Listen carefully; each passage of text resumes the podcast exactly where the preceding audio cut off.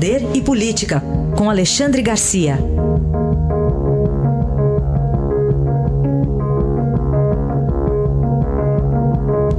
Alexandre, bom dia. Bom dia, Raíssa. Bom dia, Carolina. Bom Olha, dia. antes de mais nada, eu queria é. lembrar dos 50 anos da Embraer hoje. Né? Uma, Olha. Uma nossa grande empresa. Hoje à noite, o, o, o Osiris Silva, um dos fundadores, vai ser homenageado aí na Assembleia Legislativa.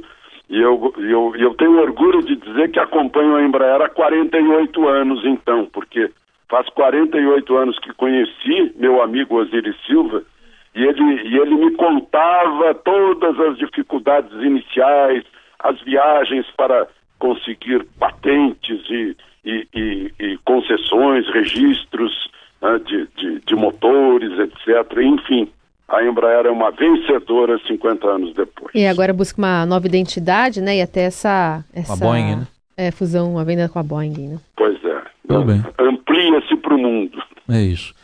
Bom, já que você tocou em, em algo, algo, histórico, vamos falar de alguém que também tem história. Que há, há, pouco acabamos de conversar com o Pedro Venceslau, aqui, nosso colega do Estadão, que fez uma entrevista com o ex-senador Pedro Simon. Pois e ele é. falou do risco do, de o MDB desaparecer, Alexandre. Pois é, ele está muito chateado com uh, o, o, o, presidente do PMDB, né? Romero Jucá, disse, não pode, como é que pode uma coisa dessa? Ele tem razão. O, o, eu, eu costumava dizer que o PMDB é o partido mais nocivo para o país, porque uh, consegue ser governo e oposição ao mesmo tempo, para tirar vantagem dos dois lados. Hoje mudou um pouco, né? uh, mudou um pouco, está mais, tá mais discreto, mas tem lá uh, figuras como, como Renan Calheiros, né? José Sarney, que está sempre com, exercendo influência sobre o país. Uh, o Pedro Simão, que eu acompanho também desde jovem, quando era um jovem prefeito de, de Caxias do Sul, né, é, é um, uma pessoa coerente, um político coerente, honesto, correto, honestidade a vida inteira. E honestidade de, de caráter também. Certa vez eu passava pelo corredor do Senado e um funcionário dele veio me chamar, diz, olha, o senador viu o senhor passar, eh, se o senhor puder voltar, ele quer conversar com o senhor. Aí eu fui lá e ele me disse assim, sabe, eu odiava você, eu criticava muito você, e hoje eu quero pedir desculpas, porque eu fui injusto, eu fui incorreto, porque você, na verdade, é isso, isso e aquilo. Eu disse, senador, eu nunca fiquei sabendo, o senhor nunca demonstrou isso, mas eu agradeço a sua sinceridade. Quer dizer, um político capaz disso, né, é, com essa, com essa é, clareza de ideias. Quando eu vi a entrevista dele no Estadão, eu lembrei de, de, de contar essa historinha e, e, e, e lembrar também que um elemento, uma pessoa importante como ele do PMDB ou do MDB, que é capaz de fazer esse esse meia-culpa do próprio partido, né, deveria servir de exemplo para outros partidos que, tendo pessoas condenadas por corrupção, ainda defendem a, a corrupção no, no, fim das contas. Né? É falta de humildade, falta de, de, uh, de sinceridade seus eleitores e com o próprio país. Bom, falando um pouquinho de economia, Alexandre, tem boletim Focus aí na, na nossa mira, previsão de crescimento ou não do PIB, o que, que a gente pode esperar? Pois é, boletim Focus de hoje, vai sair hoje. O, o IBGE deve soltar o crescimento do segundo trimestre uh, agora, ainda neste mês, dia 29, provavelmente. Há uma grande expectativa, uh, mas o, o consolo é que repetidamente o Boletim Focus vem projetando para o ano que vem 2,1%. Para esse ano, a última projeção foi de 0,81% de crescimento do PIB. O que é isso? É expectativa do mercado em relação ao futuro. E não há investimento se não houver entusiasmo, otimismo em relação ao futuro. É uma forma de a gente avaliar o, as consequências já de reformas que estão sendo aprovadas no Congresso. Né? Já se dá de barato que a reforma tributária vai ser aprovada, que o Imposto Único Federal, o IVA, Imposto sobre Valor Agregado, uh, será muito bem recebido nos plenários da Câmara e no Senado. Né? A reforma da Previdência está passando. Então, uh, se a gente olhar para trás, vai ver que o milagre econômico foi resultado de otimismo e de entusiasmo.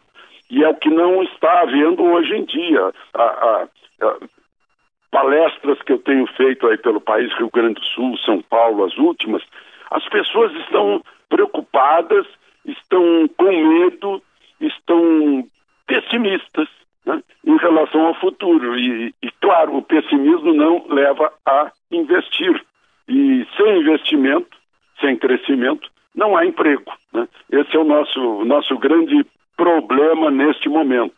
Olharmos para as reformas que estão sendo aprovadas e tomarmos decisões uh, quanto ao futuro. Tudo bem. Alexandre, é, para a gente concluir, é uma semana importante também para a definição do presidente Bolsonaro em relação a possíveis vetos na lei de abuso de autoridade. Aliás, estava tá, previsto uma reunião para agora de manhã, deve estar ocorrendo entre ele e o ministro Sérgio Moro. É, ele e o ministro Sérgio Moro, o ministro Sérgio Moro vai, vai perder o seu indicado só para abrir um parênteses, Lionel, né, na, no COAF, está saindo a medida provisória que transfere o COAF para o Banco Central, enquanto se acelera aí a, a, autonomia do Banco Central, mas enfim, eu, eu na, na, no sábado eu estive conversando com algumas lideranças políticas e me contaram como foi aquela aprovação simbólica, uma coisa incrível, inacreditável no plenário da Câmara, algo assim tão importante quanto essa lei do abuso da autoridade, que estava nas mãos do Randolfo Rodrigues, mas ele próprio disse que não é mais pai da criança. Ele próprio renega e pediu que o Senado derrubasse, o Senado não derrubou, porque Renan Calheiros tomou conta do texto dessa lei. Aí uma lei uh, que, que é conduzida, um projeto conduzido por Renan Calheiros, entra no plenário da Câmara e é aprovado por, uh, por uh, votação simbólica, o que é isso? Cheio de gente de braço levantado dizendo não, não, não, queremos votação nominal.